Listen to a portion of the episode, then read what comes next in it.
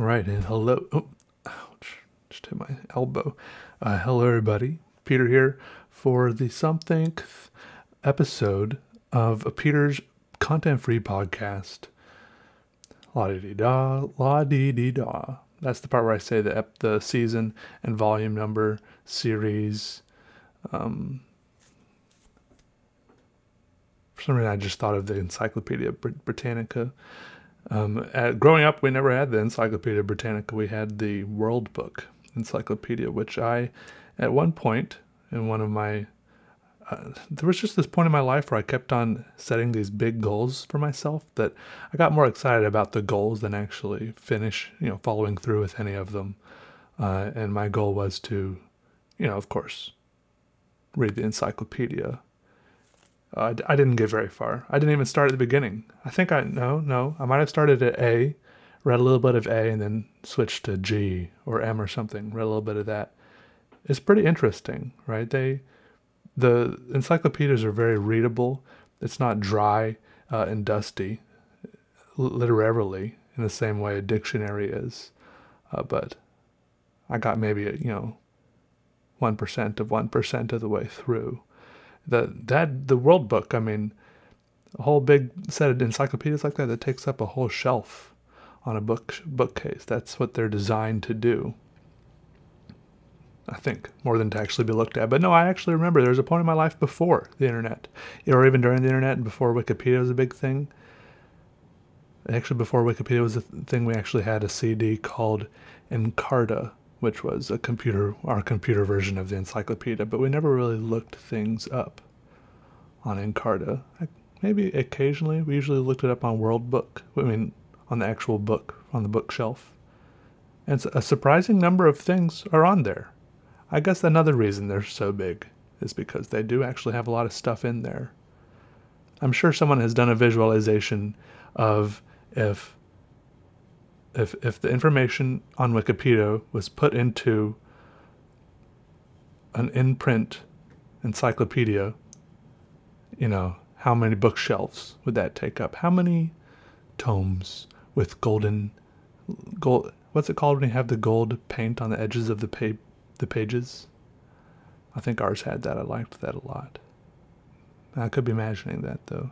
But more interesting I remember about this Encarta the World Book thing, this uh, this encyclopedia we had on a CD that we'd play with. That's what we did. We would play with it on the computer. It had like these cool learning games, and uh, this thing where you could pretty much grow a tree by by like setting a variable and um, how however many times you would, a little line would grow up and then it would split and it would either split twice or thrice and you could like change that number and you could see how, how quick the tree would get bushy. I'm sure there was some other thing we were supposed to learn from that about, you know, species splitting off in evolution or something like that. But I, I don't remember what it, what we were really supposed to learn. I just remember it was cool to look at the different ways we could make a tree grow, and it was colorful. And actually, I feel like maybe leaves did appear on it at the end, but I also could be imagining that. I also could be imagining that. Anyways, like I said, uh, that's the introduction this is Peter's content free podcast where, uh, regrettably, I have no material prepared beforehand. I guess almost every other podcast in the world has that up on me. Or maybe I have that up on them. The only thing I have prepared beforehand is this cup of coffee. Mm. It's good. I, um, this is how I make coffee. I just put in the coffee maker. In other news, I was driving home the other night. This is a bit of a sad story. Something I do need to get out of my system and address here on my YouTube channel. I am um, a hardened criminal now. I was driving home the other night. It was a chill, chill evening, low 70s maybe. I had the windows down and uh, yeah, I was just cruising. It was maybe close to midnight. I was the only one on the highway, no one in sight ahead of me or behind me. The speed limit there is 70 miles an hour. Also, nothing I'm saying here uh, can be used against me in a court of law because it's all just it's just a story that may or may not have happened. It did, but I'm joking when I say that, as far as a court of law is considered. I'm joking. It's just a made up fairy tale story. But I was cruising down the road at somehow 83 miles an hour, which is totally unlike me. I never go that fast in a 70. I usually just do 80 because everyone drives 80 miles an hour, and I'm sure it would be downright dangerous to go the speed limit. If I if I was driving 70 miles an hour in a 70 mile an hour zone, people would be figuratively tripping over me in their haste to, you know, change lanes and swerve around me and stuff. Unfortunately, I didn't have that good of an excuse at the time because I uh, was the only one on the road and I was just cruising. But maybe I mean that's maybe I don't even need an excuse in that case because I'm just cruising and it's a wide open road in the heartland of America, right? Just a guy letting the wind flow through his hair, putting the windows down, letting the radio blare, have a little fun. Like what's the big deal? And then all of a sudden, out of nowhere, this car on the right hand side of the road, the lights just just the brake like the I could it just popped up out of nowhere. Brake lights, boom I zoom by it, look in the rearview mirror. My heart drops. My stomach drops even further. It's down in my knees. Then I see those blue lights. I see it pull up behind me. I slowly pull over. And I'm just like, well, this is it. This is how it happens. I've never gotten a speeding ticket before. I feel like I should have maybe gotten one a long time ago, but I haven't gotten one before. Anyway, so I pull over and the guy guy comes up to the window. It's a state trooper, you know, with a nice flat brimmed hat, looking very crisp, looking very crisp. And I'm just sitting there, and as it, when it comes up to the window, I'm I'm leaned over in the glove compartment, ruffling through it, hoping that my registration's in there somewhere. I know it's in there somewhere, I just don't know where it is. There's like a lot of other crap in there, and uh, he says, "Oh, clocked you at 83." Uh, do you have a reason you were going so fast? And I looked, I turned around, looked down. I think I'd probably turned around and looked at him before that, but I had already, spun my head, but then my mind, my mind really started spinning at that question. What in the world could he mean by, do you have a reason for that? Are there some, are there some magic words I could be saying at this point to get me out of this?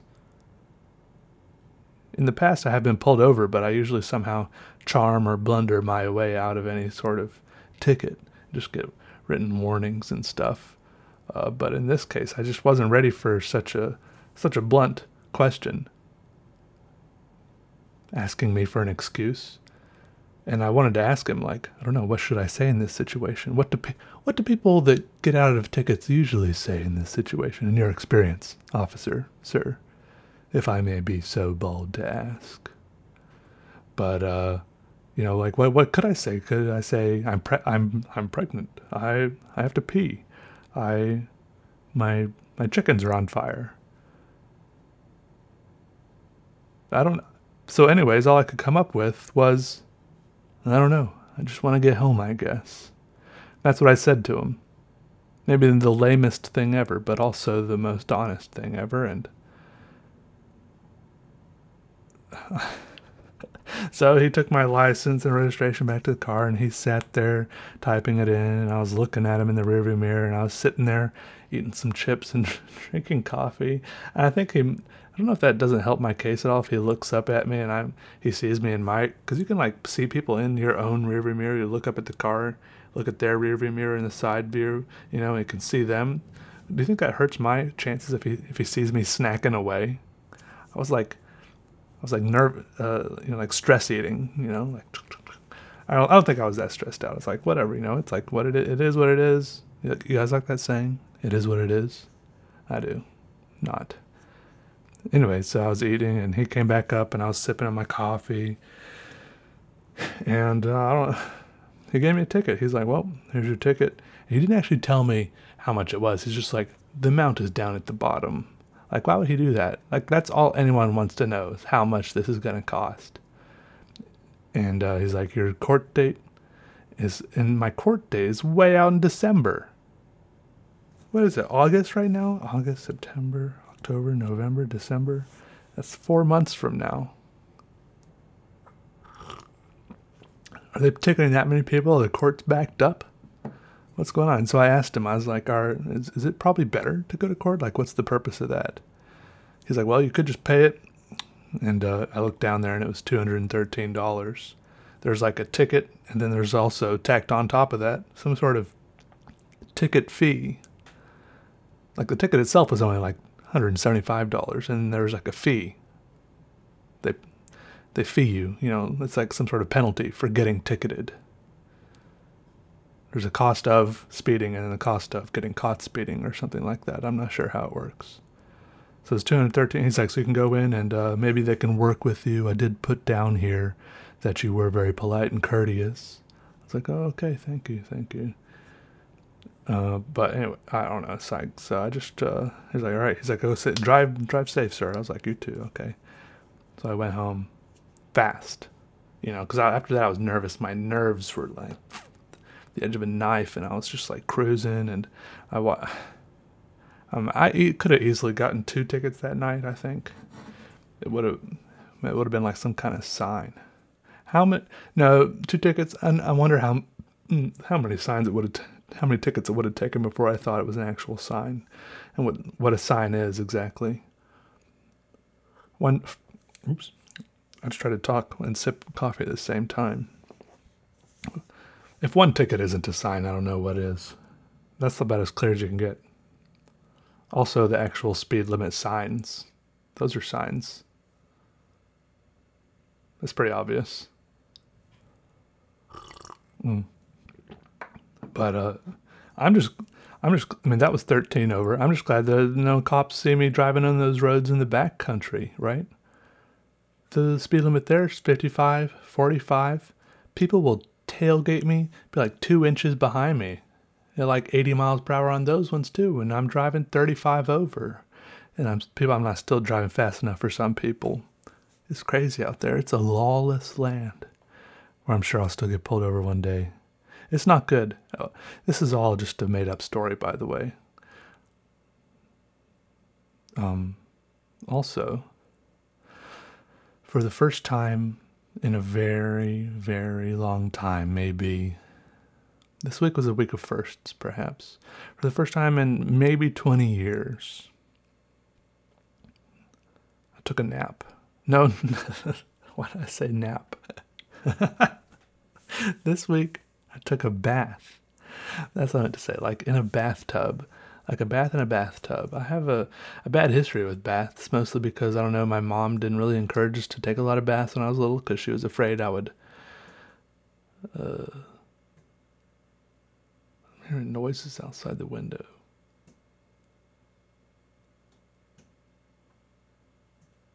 I think it's just raining. Like big, big, heavy drops splatting against the window. I'm going to lift the blind up now, and it better not be a monster out there. Okay, I can't see anything at all because the lights are on inside and they're not on outside. So I could have just stared right at a monster's face right now and I wouldn't have known. Let me look on my phone. Is it raining? That's such a such a cool thing to do. Look on your phone to see if it's raining where you are instead of It says it's clear.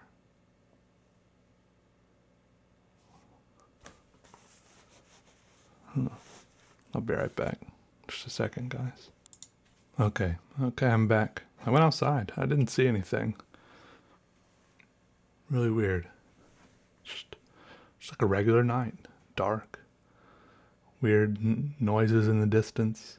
My my rooster is um, sleeping on a table in the shop now instead of in the chicken coop. I don't know what's going on with the chickens. I just don't know.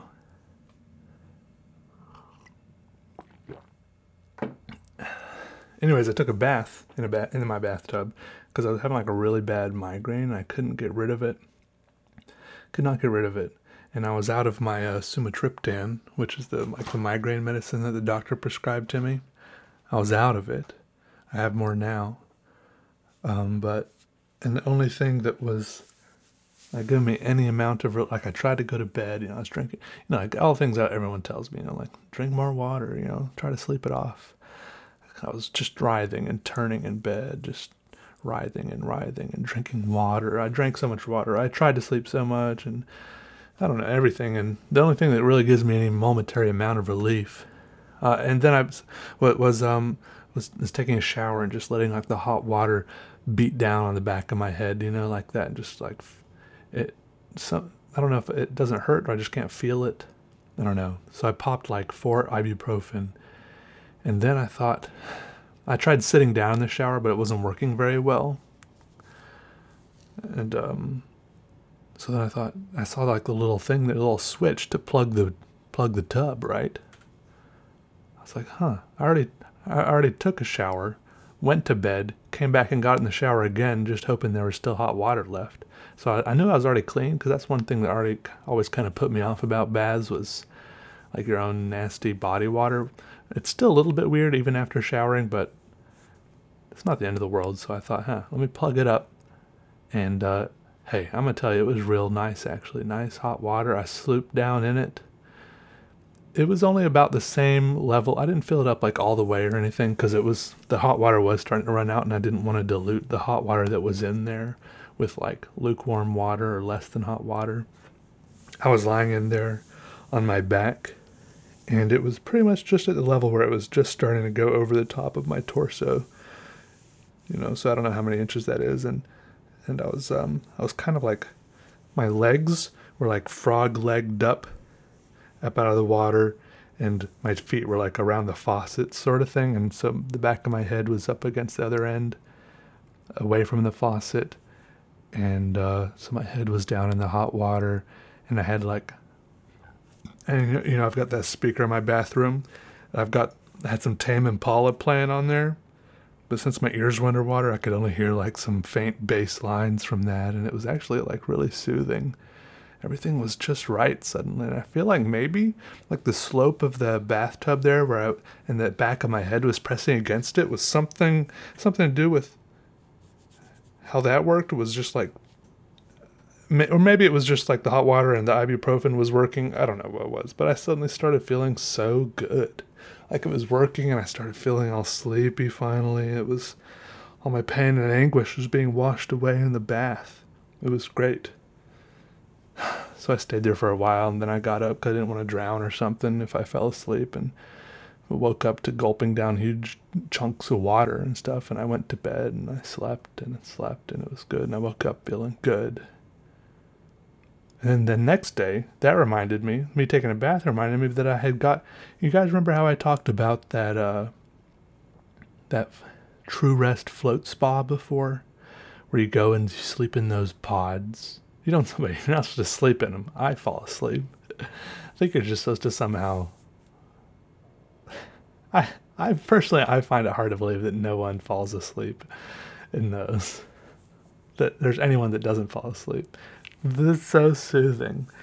Um, but then I got remembered about that. I, I got reminded of it. I remembered it, and I thought, oh yeah, didn't. I've only been there once, but the one time I went there, I got I bought a membership, which allows me like a a couple of like one or two free floats every month. Not free, but already paid for floats every month. And uh, I haven't been going because as soon as I did that, I promptly moved out of Wilmington and I haven't been going. So I thought, hey, I got to go back into Wilmington for some other stuff tonight. Why don't I swing by there and have a float? Uh, so I called up. I was like, yeah, I'm thinking about having a float. And they're like, yeah, we can work you in. Uh, so I went in, I floated. But the weird thing was, it had been so long since I floated that I couldn't really remember like all the procedures, like, you know, shower here, put these earplugs in like that, you know, press this button then, you know, for the, the light, the the, the music, the this, the that, and all this stuff. Like there was kind of like a little bit of procedure to it, and I couldn't really remember all this stuff. They just whisked me away right into it. They're like, "Hi, Peter.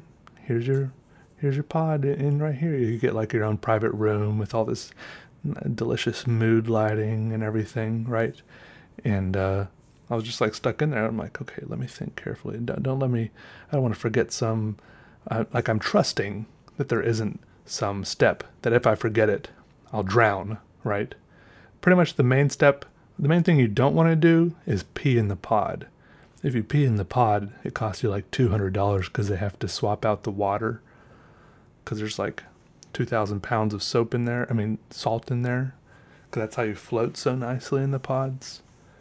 And you got to f- shower before you get in, and then you want to shower after you get out because your hair you're all salty. And weirdly, the salt it makes why does the salt water make you all slimy? What's the scientific explanation to that? Huh? Huh? Scientists? Huh? Tell me.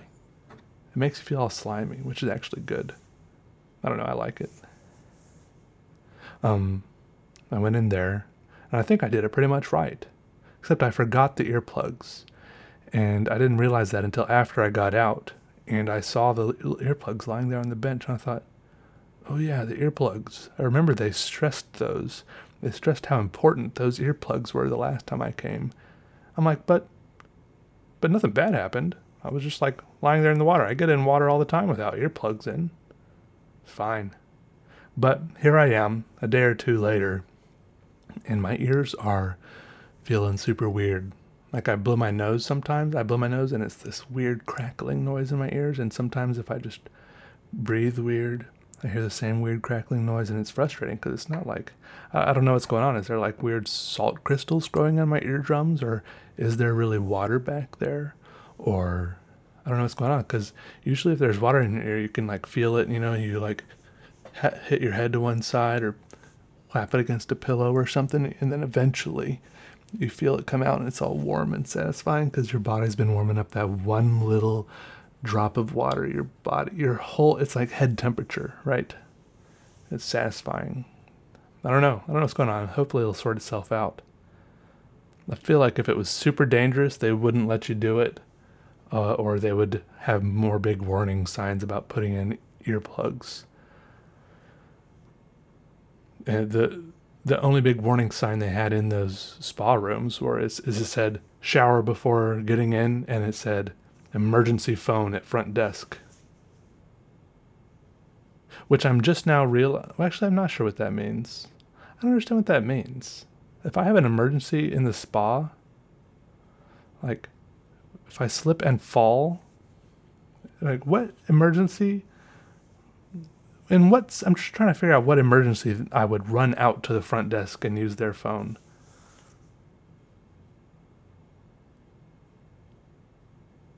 I can't I can't figure it out.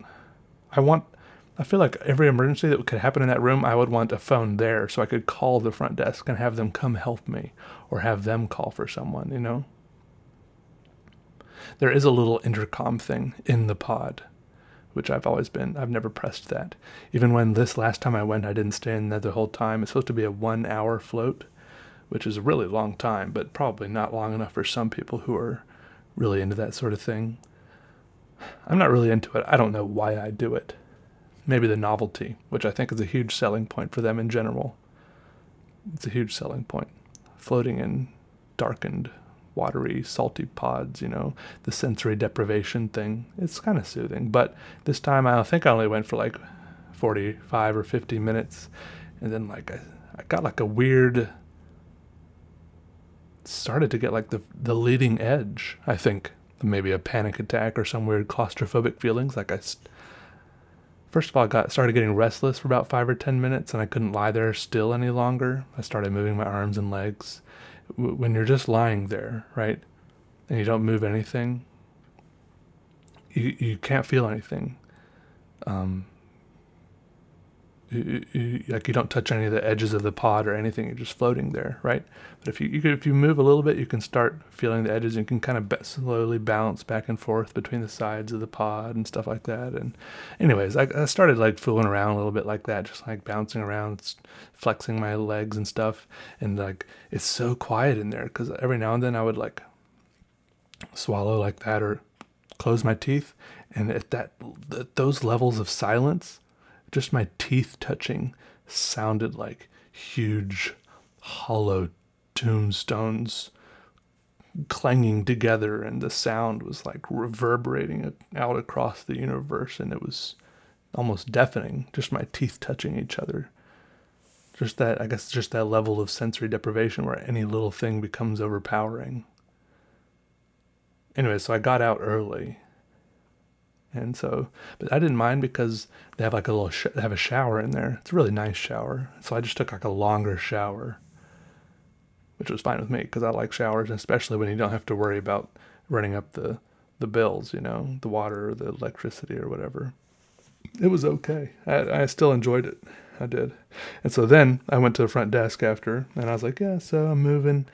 I told her I was moving not that I had already moved. I was like, I'm moving, so I need to cancel my membership. It's just not convenient convenient anymore.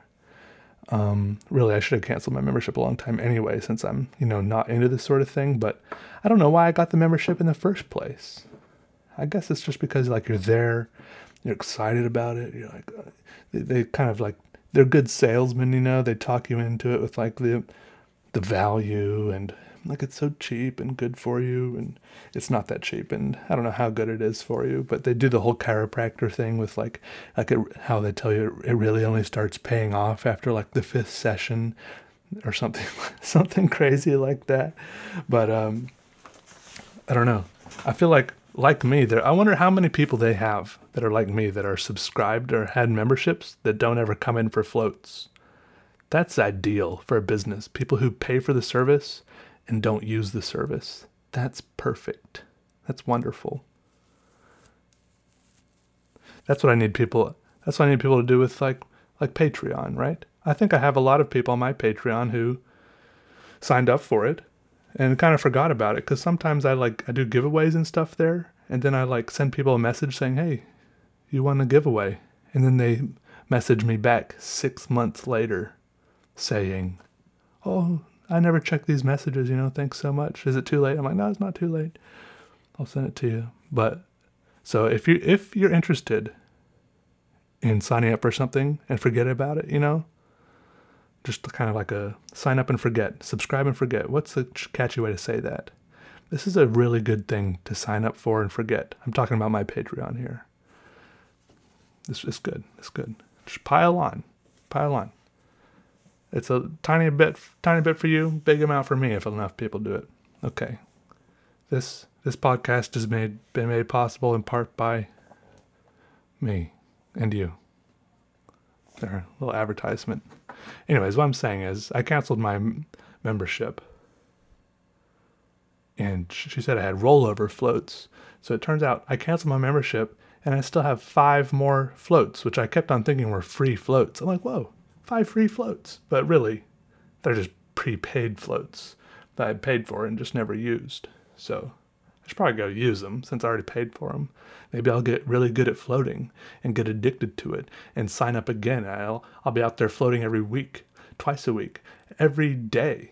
And I won't be able to function without floating for an hour every day in an enclosed, darkened, saltwater filled pod. I'll be that guy.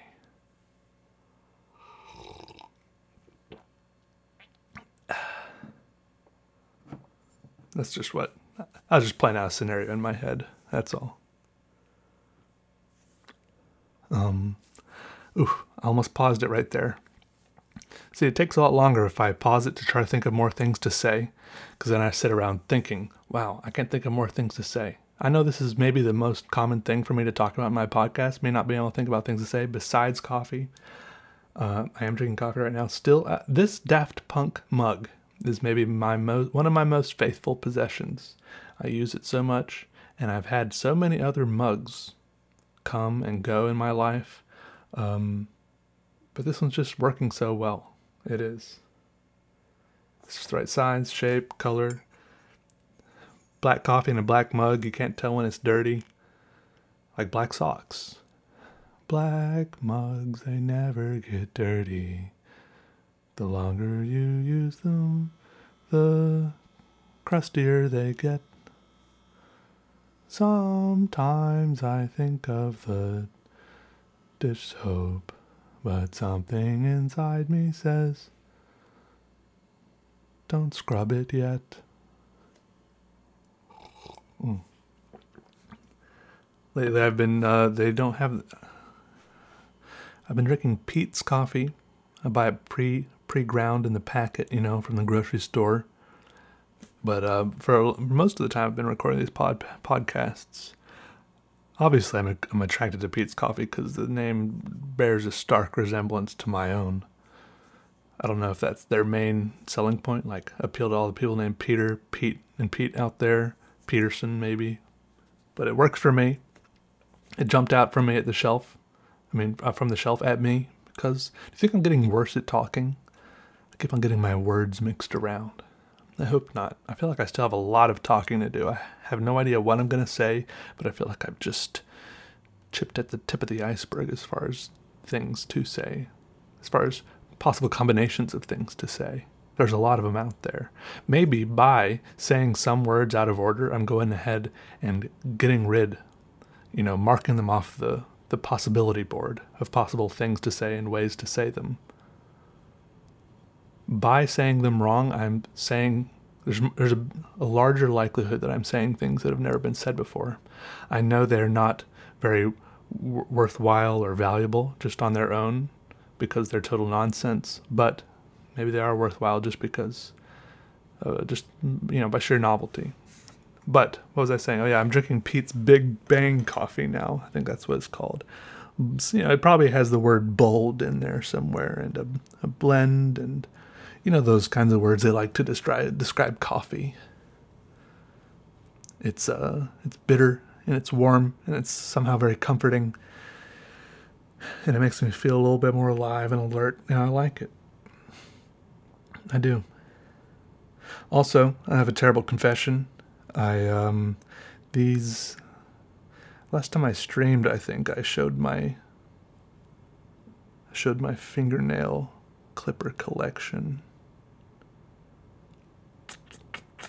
I'm a little bit ashamed at that also because I. Well, I don't know how to say it, so I'm just going to say it. Look, I bought, except for the my, except for three of them, which I bought just for general usage over the years. I actually I lose a lot of fingernail clippers, so some of them come and go. But some of these other weirder ones, I I bought them all at once, right? Because I thought I liked the idea of having a collection of fingernail clippers, just because they seem like a cool thing to collect. Because there's so many different ones that I've seen. Like sometimes I say, "Hey, I'm out traveling somewhere. I'm like, hey, can I follow, borrow your fingernail clippers? I, you know, do, well, I need to trim my fingernails and they clip them." And they say, "Oh yeah, sure." And out out from wherever they pull their fingernail clippers, um, they pull them and they hand them to me. I'm like, "Wow, these look so different." Than any fingernail clippers I've ever had or even seen before. And it just alarms me, you know, the vast variety that must be out there. Uh, and I really like that. And so I thought this might, might be a cool thing to collect. But the collection I showed on stream, except for the three I had already, there's five new ones. I bought those all at the same time. Uh, which for me seems a little bit disingenuous because I feel like a collection you should, maybe shouldn't buy all at the same time. It should be something that kind of trickles in over time. Uh, you know, like as you follow your your your hobby. You know, if you know someone that collects stamps and they're like, "Hey, look at my stamp collection." If it's like a really cool stamp collection they're proud of, they probably didn't buy them all at once. It's something that they picked out and chose over, you know, over a few years as they saw ones they liked and invested in them. You know what I mean? But how I consider this is I bought a few. I needed to jumpstart the collection. I needed to start it somehow. Um, and I don't regret it. I think it's a good start. It's a start. Before I had no start, I just had my regular fingernail clippers. And something I've also realized is I usually dislike my fingernail clippers. Like they're not comfortable hold. Sometimes they have uh, rough cuts.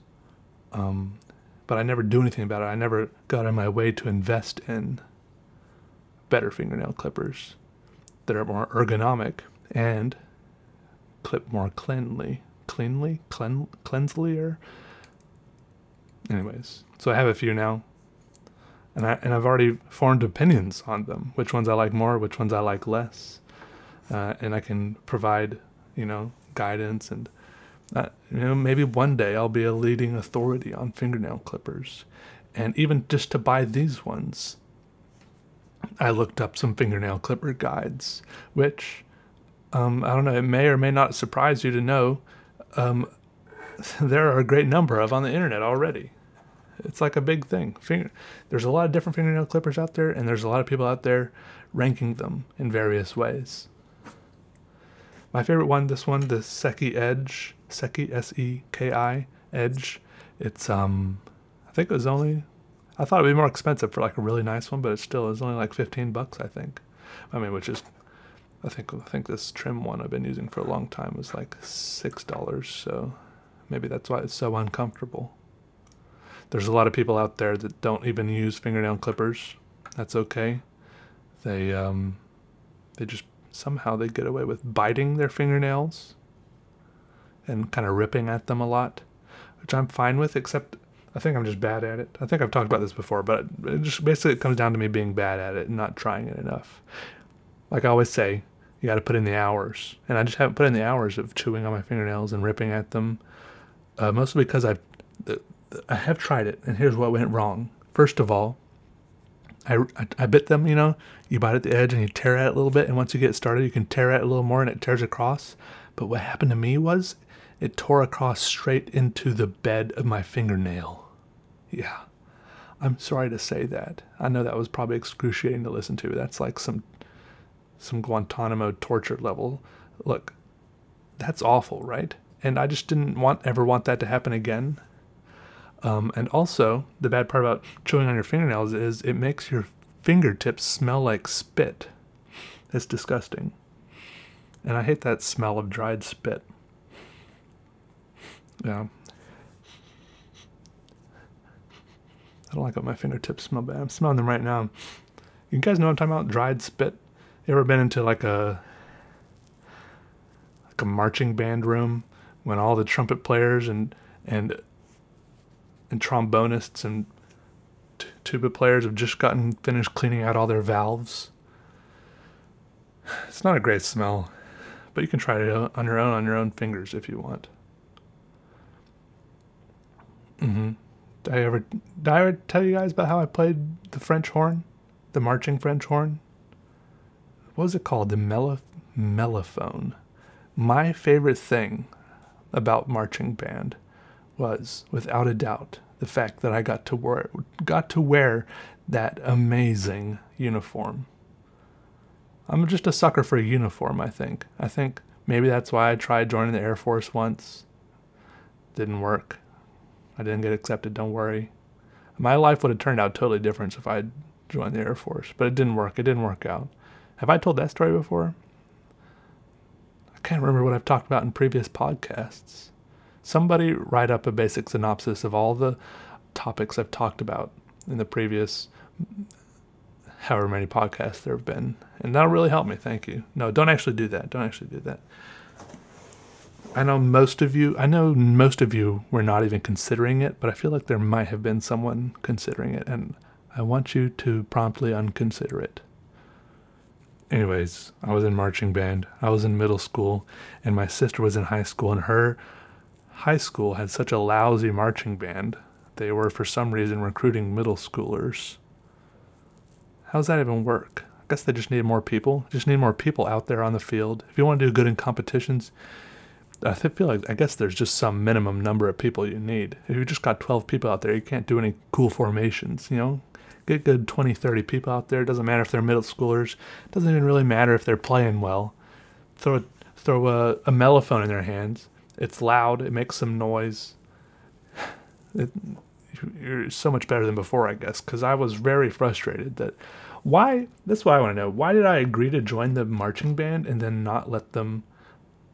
Uh, like just like everything else in my life, I was letting people walk all over me. Look, I was first chair clarinet in middle school, and then I joined that marching band. I was like, yeah, I'm pretty good. I'm pretty good at music. I can first chair clarinet. And they're like, yeah, welcome to marching band. Here's a mellophone.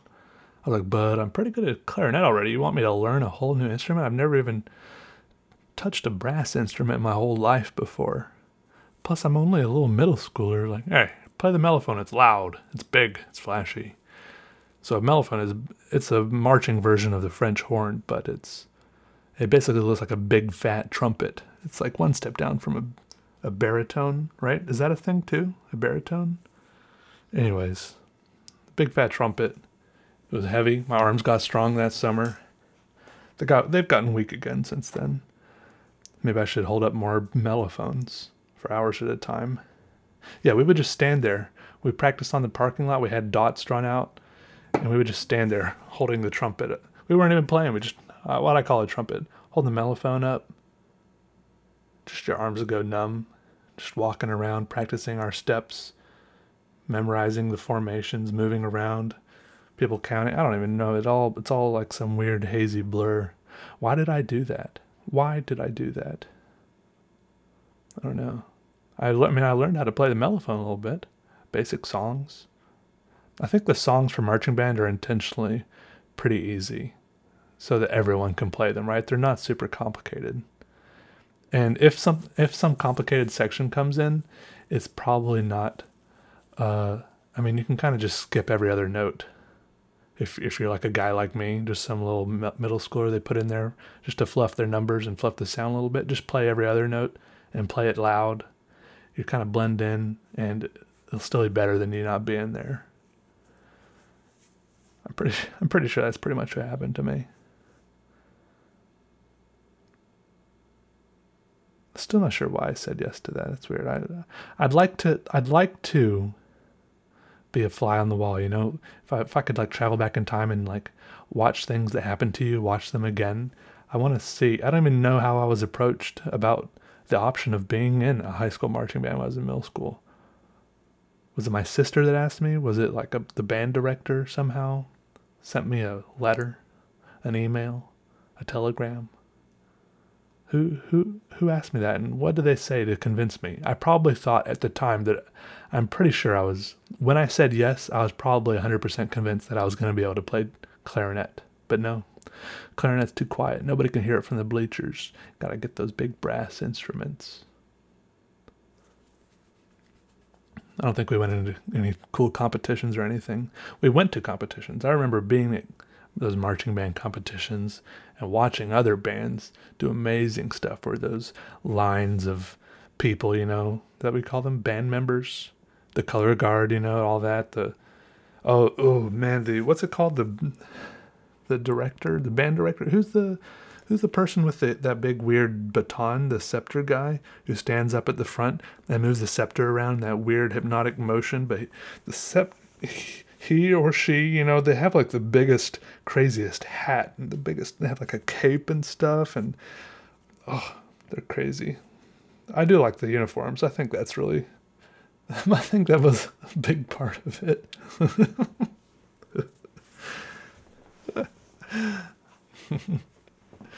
now I like going to the marching band competitions, and uh, we we got to go to all, got man. I went to all the.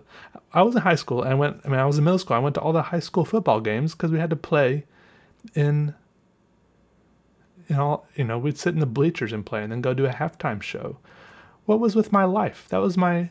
That was my eighth grade year of middle school. I guess I didn't have any friends or anything to do, huh? if I was doing all this weird high school stuff. I didn't know any of those people. None of those people in high school were my friends. I'm trying to figure out if there were other high, middle schoolers there they'd roped in. I don't know why I'm talking about this for so long. It's just like some really weird, mysterious part of my life I can't really piece together completely. mm-hmm. So I went to middle school, and I remember one of I feel like I've said this already. Oh, I'll just say it again. Look, I remember, I think, I don't think we are walking in lines anymore, but we'd walk in groups from like class to class, or no, not class to class, but uh, for lunch, we'd walk in a group like, hey, like the whole class is going to lunch now or something, right? No, maybe not. Anyways, it doesn't matter. And I remember walking, because we have to go outside to get to the cafeteria, and I remember walking out there and just seeing like the sunshine and stuff and I remember having this idea like, I wish I could just sit out here and play Pokemon on my DS. I'm confident I've said this before. And then watch everyone else go to school and class and just like, and they would see me. And they would see me and know that I had nothing I had to do. I could just sit around do nothing all the time. Just do whatever I want. See, that's the key. Just be able to do whatever they, I wanted That's the cool thing. Like some level of freedom, you know? The just that nasty feeling of being stuck to the schedule, being marched around like lunchtime, third period, fourth period.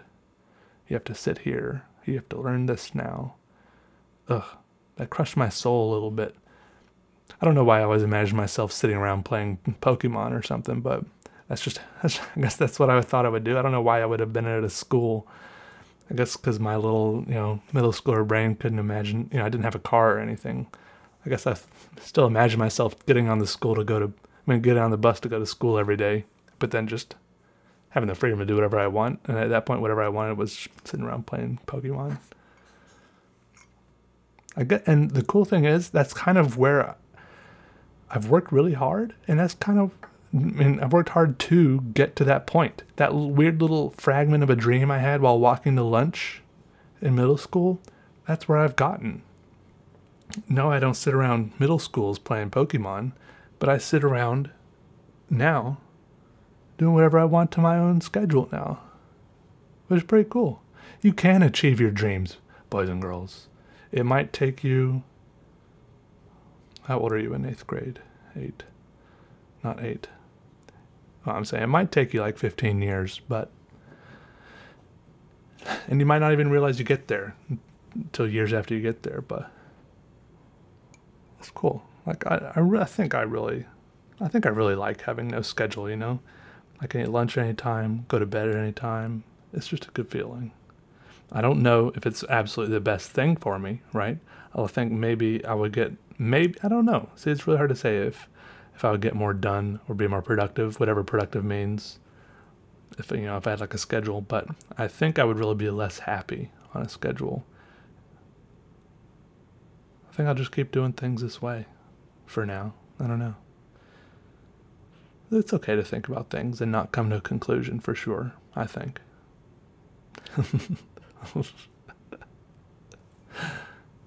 My coffee's cold. Can I? Would you be upset if. Would it.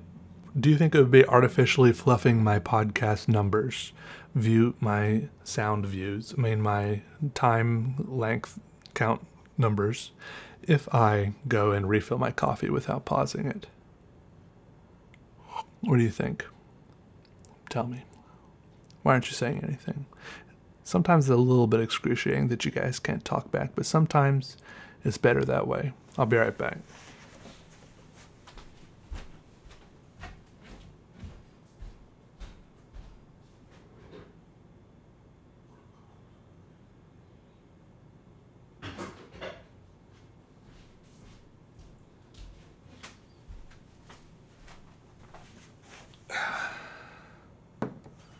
fresh, fresh mugga. And heard in England they call. Do they really call tea a cuppa? They just call it a cuppa. Well, this is what I call a mugga.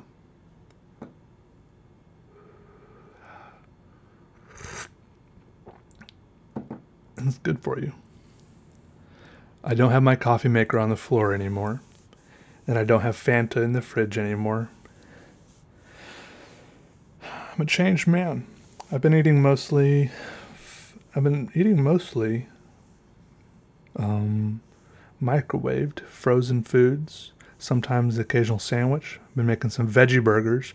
Veggie burgers are weird because I, whenever I people, there's a strange amount of people that ask me if I'm vegetarian whenever I cook up a, a vegan or vegetarian. Whenever I cook up, and then when, when they find out that I'm cooking veggie burgers, uh, but but no, I get is that just like a thing that's typically that only vegans or vegetarians eat? And that just must be a stereotypical food that th- throws up some some flags.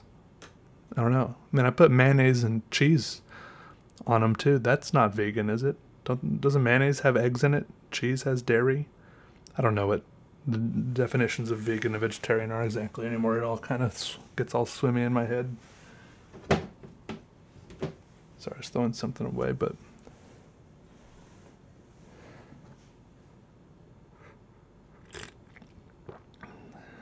It's just it's, the veggie the veggie patties are pretty good, right? I like I I fry them in the frying pan. I cook them. Frying sounds unhealthy, so I just say I cook them in the frying pan, in the cooking pan, with a little bit of olive oil in there, and they get a little bit of crunchy on the outside, which is a good consistency. I guess to make them even a little bit better, I could put lettuce on them on the sandwiches too. But uh, like having a head of lettuce is that's a that's a big responsibility that I'm not sure I'm ready for.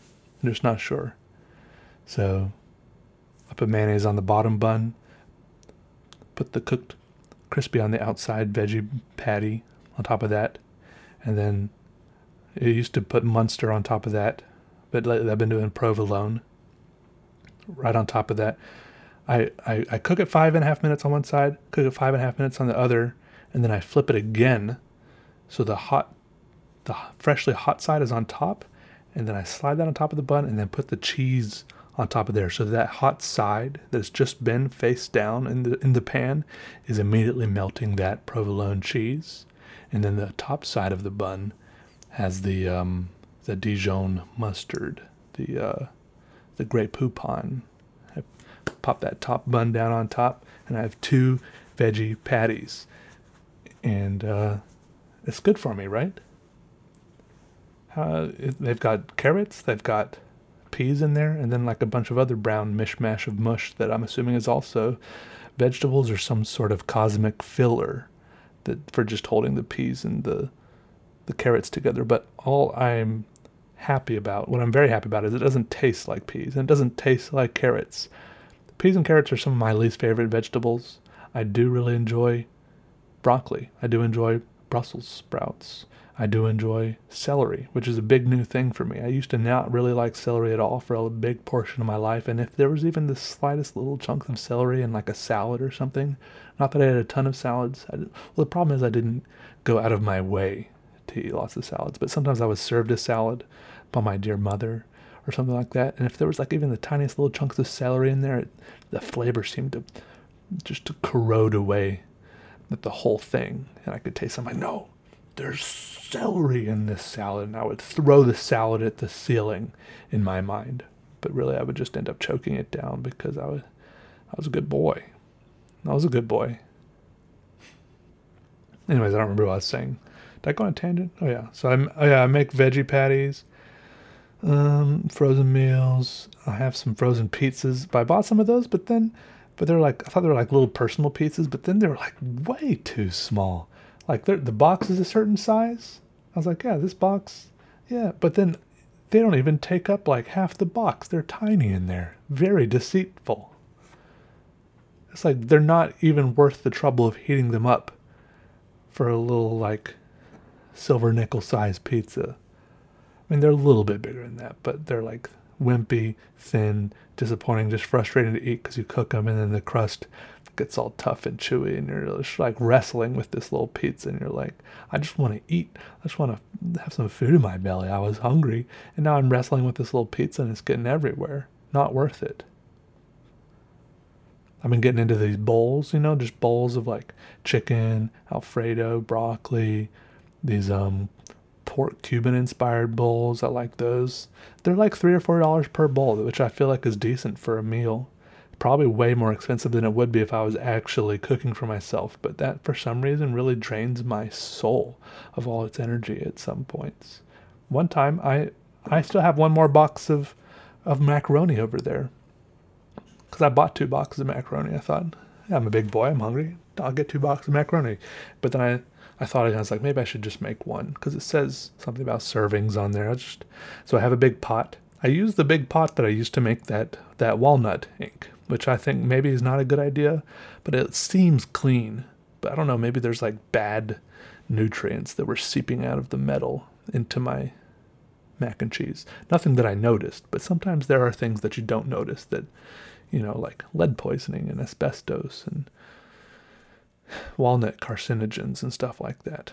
Anyways, so I made a big pot of macaroni. I even, you know, sliced some hot dog slices in there and it it was it took a while, but it was really delicious.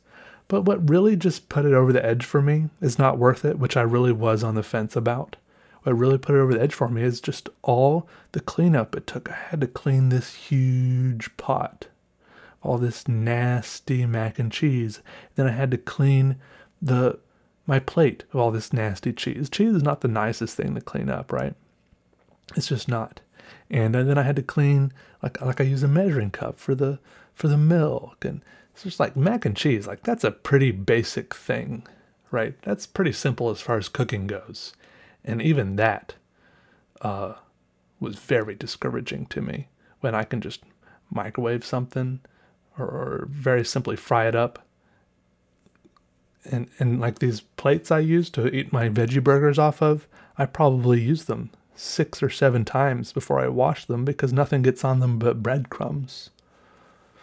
I mean, I wipe them off so that because I'm deathly I'm deathly afraid of cockroaches. I wipe them off. Actually, I, I take that back. I have been cleaning them pretty good. My main thing is I don't leave. I just don't leave it lying around and I vacuum a lot because I'm so afraid of roaches because I don't want like if I because I know how nasty we are. We we're like eating all the time and there's like crumbs popping out of our mouth and flying across the room and stuff and little droplets of this and driplets of that flying, you know, aer- aerolized and atomized and it's like spraying everywhere. There's probably germs and bits of sugar you know, sprinkling out across the room. So I just I vacuum a lot because I know there's stuff everywhere that the roaches know how to find and you know, down in the little crooks and crannies, and they stick their little feelers in there and their little nasty little tongues, and they slurp it up. And I walk into the room and they scare me to death. I almost step on them. My heart jumps up through my earlobes, and I'm just about to die. So I vacuum a lot, just because I'm scared of cockroaches. And every time after I see a bug or a cockroach for about four years, or maybe four days, for some amount of time, I think that every little speck or thing out of the corner of my eye that I see is a bug. Right? It it really harms me psychologically. I don't know why I have such a weird problem with bugs. Was there something that happened in my childhood that traumatized me with bugs. Like I can't think of anything. Nobody like pranked me with by putting a bunch of bugs in my sleeping bag at camp, you know, when I was 8 years old or I didn't, you know, get attacked by like a swarm of bugs or I didn't no one like made me eat one or like I don't remember anything bad happen. I didn't see a scary bug movie when I was little. I don't know what the deal is. I'll try to think about it. I mean, I'll probably try not to think about it some more every time I, I mean, I live in this, I live in this house all by myself, so most of the, the, the rooms, you know, the the light, the the rooms get dark at night, and some of the light switches are not in the most convenient places. Like they're kind of far in to the room, so I like kind of stand at the door of the room and I lean. It's just pitch black in there, right? Maybe I need night lights, but no night light. Lights attract bugs. It's bad. I kind of lean into the room and reach into the light light switch and hit the light switch and lean back, ex- kind of half expecting the the the flood of light to reveal some awful pile of you know bugs swarming across my bed or something, or some big you know Kafka-esque roach, you know perched up against the wall up in the corner, like man-sized. I fully expect it in my mind. I can't help it, help it, helped it, or just even some little roach, only just kind of frozen in the floor, you know, kind of in one of those if I don't move, he can't see me, see me sort of things. But eh, I'm scared, man. I gotta move somewhere cold where they don't have bugs like um, the Yukon, maybe. Do they have openings in the Yukon? I'm realizing even though I come out here and like I like say I like going outside and stuff, I really spend most of my life inside. But I like the option of going outside. I like being able to go outside. I don't like sorry, I think I was just messing with this and it's probably making a weird noise. I don't like feeling cooped up, right? You want to be able to go outside and just look at the sky and go back inside and not have to worry about like like yelling kids and you know, like your neighbors smoking out there and stuff. Even though I don't usually do that, I still like just knowing that I can. You know, not it's all about the feeling and whether you you think you're cooped up or not. You know, like if someone, if I had been living in that other apartment still and someone had told, somehow psychologically convinced me that I actually wasn't cooped up and I did have a porch out there. Wait, this is just some weird mind game. Even if I thought I had a porch and I could go outside. Well, actually, I lost my own train of thought. Ah, forget about it. Forget about it. Don't you worry about it. I'm not worried. You're not worried. My coffee's already kind of getting cold too fast, or maybe maybe my mouth is getting more calloused to extreme temperatures. Maybe I've been talking longer than I think I have. Also, I think I'm gradually getting I'm getting better at eating spicy things, slowly but surely. For the longest time in my life, I was just not down with spicy things. I'm like, why do you guys enjoy eating these spicy foods? It physically hurts, right? I like eating. I like the the feeling of contentment and fullness in my belly, and I like the feeling of like the textures in my mouth and and the taste, the flavors, right? But what I don't like is the physical pain from the chemicals of spicy foods burning my mouth. What's the deal with that? And um but what is the deal with that? Do people who really like spicy foods not feel extreme pain from them as much as people who are more sensitive to it? Or do they like that pain? Or is the extra quote unquote flavor that the that, that pain comes with just worth it? Also, let me go on Hot Ones. If you guys know Hot Ones, if you guys know them, tell them to get me on there, even though I'm probably not popular enough. What do I have to do to go on there? I just really, really like chicken wings. And I can probably make some funny faces or something when I eat the spicy stuff. I'm good at funny faces, right? I'll even shave for them. I'll shave. But I just really do you have to pay for the hot wings? That's what I want to know. I'll pay for them. It's fine. It's fine. Yeah. I probably don't have anything worth talking about. It's a problem. There, that that interviewer guy. I don't watch much YouTube because I have problems with YouTube. But that interviewer guy is good at. I think he's pretty good at interviewing, right? He's like he like digs up the dirt, but not bad dirt, but interesting, conversational dirt something that people actually be interested in talking about. And you can tell when he asks a question sometimes, and the person he's interviewing is like, "Oh dang, oh, didn't think anyone would ever ask me about that." But yeah, I'm happy to talk about that. Right? That's a good kind of interviewer instead of just asking like cookie cutter questions. I like that. Boy, imagine how cool this podcast would be if I ever looked up anything and recorded it. You know, just let me you know like a look up open up Wikipedia. Turns out the Typhoon Nabi was a powerful typhoon that struck southwestern Japan into September 2005. Did you, did you guys know that? Look at that. I just add a little bit of content to the content free podcast. You never know what'll hit you in, hit you here. I have been listening to. Have you guys ever heard me say how much I dislike audiobooks. I've given them another chance. I've officially given audiobooks another chance. Give me a break. I gave them a, I gave them a break for about 10 years maybe. No, 6 years. I've been listening to A Short History of Nearly Everything. I think that's what it's called by Bill Bryson, who is who is an American guy, I'm pretty sure. By context clues, I've gathered that.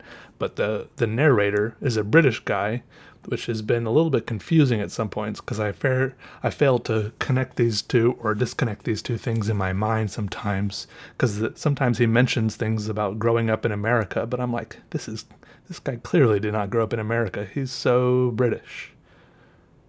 But anyways, it's a pretty good book. I'm about five and a half out, 15 and a half hours into it. I think there's like 18 hours total. And but when I've I've realized that audiobooks are perfect for the mind-numbing doldrums of video editing, which have been video editing has been like really getting me down sometimes lately because it's just like so boring. Sometimes I watch TV shows, but then I get discouraged by how much TV shows are slowing me down because I find I realize that I'm like looking at the TV shows too much instead of just listening to them. But then I realize that like an audiobook is pretty much just a TV show I just listened to, right? And sometimes my mind wanders and I don't realize what's going on for a little bit, but I've just I've just I've just come to terms with the fact that maybe that's okay. And sometimes I click back if I miss something. Uh, but so far it's been going okay. It's been going okay.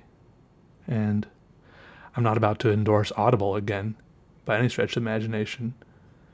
I I I said Audible was bad once. Uh, how many years ago was that? Drawing, drawing. What video is that? Drawing a big mandala. Am I typing really loud? That was four years ago. Drawing a huge mandala video when I said Audible was bad because they charge you a month, monthly fee and they charge you for a book for each book after your first one per month. That's double dipping. I don't agree with that. So I still don't like Audible because of that. But yeah. Audiobooks in general. I'm not completely not completely bashing anymore.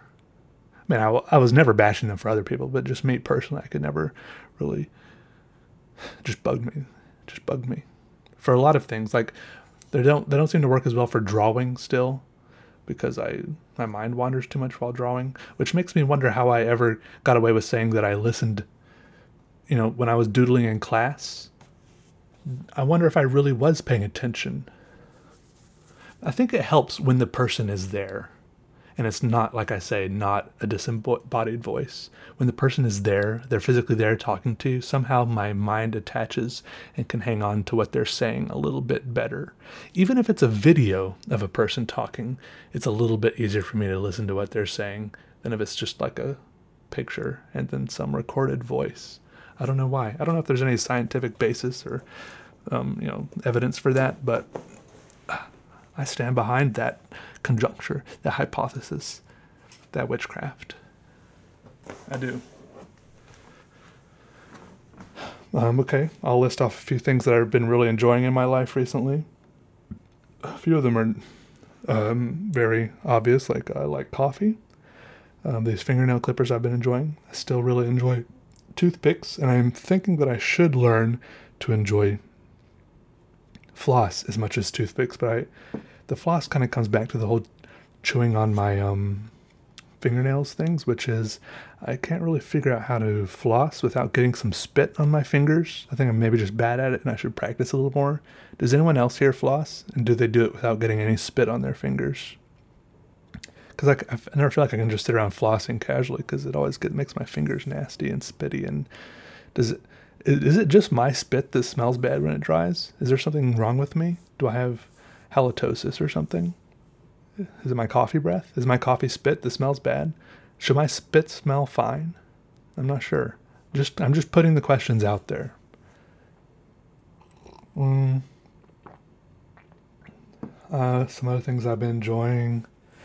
These two pairs of pants I got from J. Crew. Currently, really my only pair of pants I can wear anymore. I had three other pairs of pants that all kind of gave out at the same time, which was a huge blow to my wardrobe. So I need to go pants shopping again. Maybe my least favorite kind of clothes shopping. Definitely pants shopping. Not maybe, definitely. I had like a 40% off coupon, you know, for J. Crew, so I bought two pairs of pants.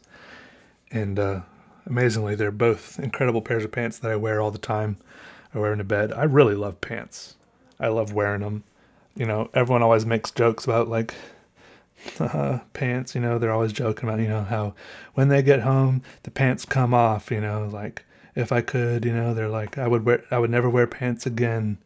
And uh, like, I can't really tell if these people really do take off their pants as soon as they get home, and if they sit around without pants on all the time and stuff. Uh, but or if it's just like a like a like a joke, like some meme, like how much people say they love bacon and stuff. Do people really like bacon that much? Do people really sit around without their pants on that much? Like, it's not that. Do, do they just take off their pants because they can? I don't know. All I'm saying is, I really like wearing pants. Like, I much prefer wearing pants to not wearing pants. Even if even if I can take off my pants, which I can all the time since I live at home alone, you know? and, and I sleep with pants on. I do everything with pants on. I just really like how they feel on my legs. They're incredible. Maybe you guys just have bad pants. Have you considered that? Maybe get some good pants. Maybe not good at pants shopping. I, I don't like pants shopping, but maybe I'm just good at it. I don't know. Maybe I have just good, maybe maybe I just have good legs for pants. Hey, and if you don't want to wear pants, hey, don't wear them. It's fine. I'm not saying what you should do. I'm just saying pants are good for me. And there was a point when I didn't sleep with pants for like five years. I didn't sleep with pants on, but now suddenly, just one night I lay down and suddenly my legs didn't. I didn't like the feeling of my legs touching each other, so now I have to wear pants all the time. No, I don't have to. I want to. And drink coffee, and use toothpicks, and and clip my fingernails. I would I would clip my fingernails every single day if I could, but you know how it gets when you clip your fingernails too much, they start going back onto the the beds and uh, that's just excruciating. That's bad.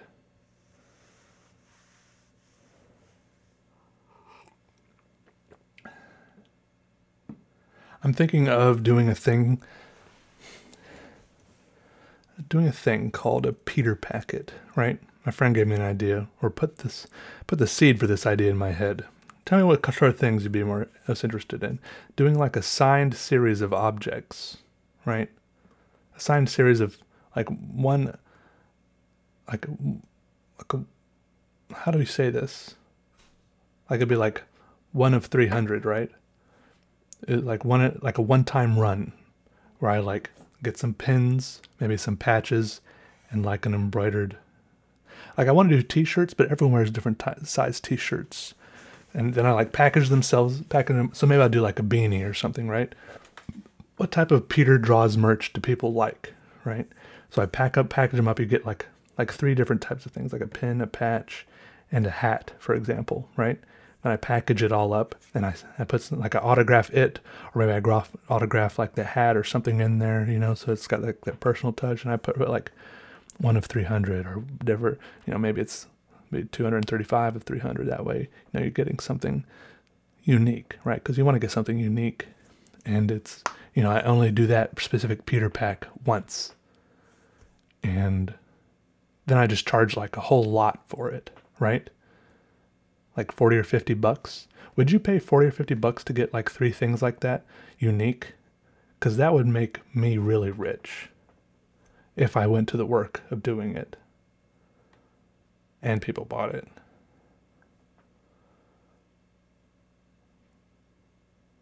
I would have to do a lot of shipping though. I think I would be willing to do it because I feel like I can get pins and patches for only a little bit if I buy like a few hundred of them at a time, right? those little kind of things like that. I think it's a good idea. I'm just talking through my business ideas with you. Let me know. Let me know what you think I can do to get super rich. I appreciate it. All right, you're good friends. You're really good friends. All right. All right. See y'all later. I'm gonna go get my third cup of coffee now. Numero tres. All right, y'all have a good day. All right. Bye. I love you guys. You're doing good. You're beautiful. And uh, your. I like your eyes too.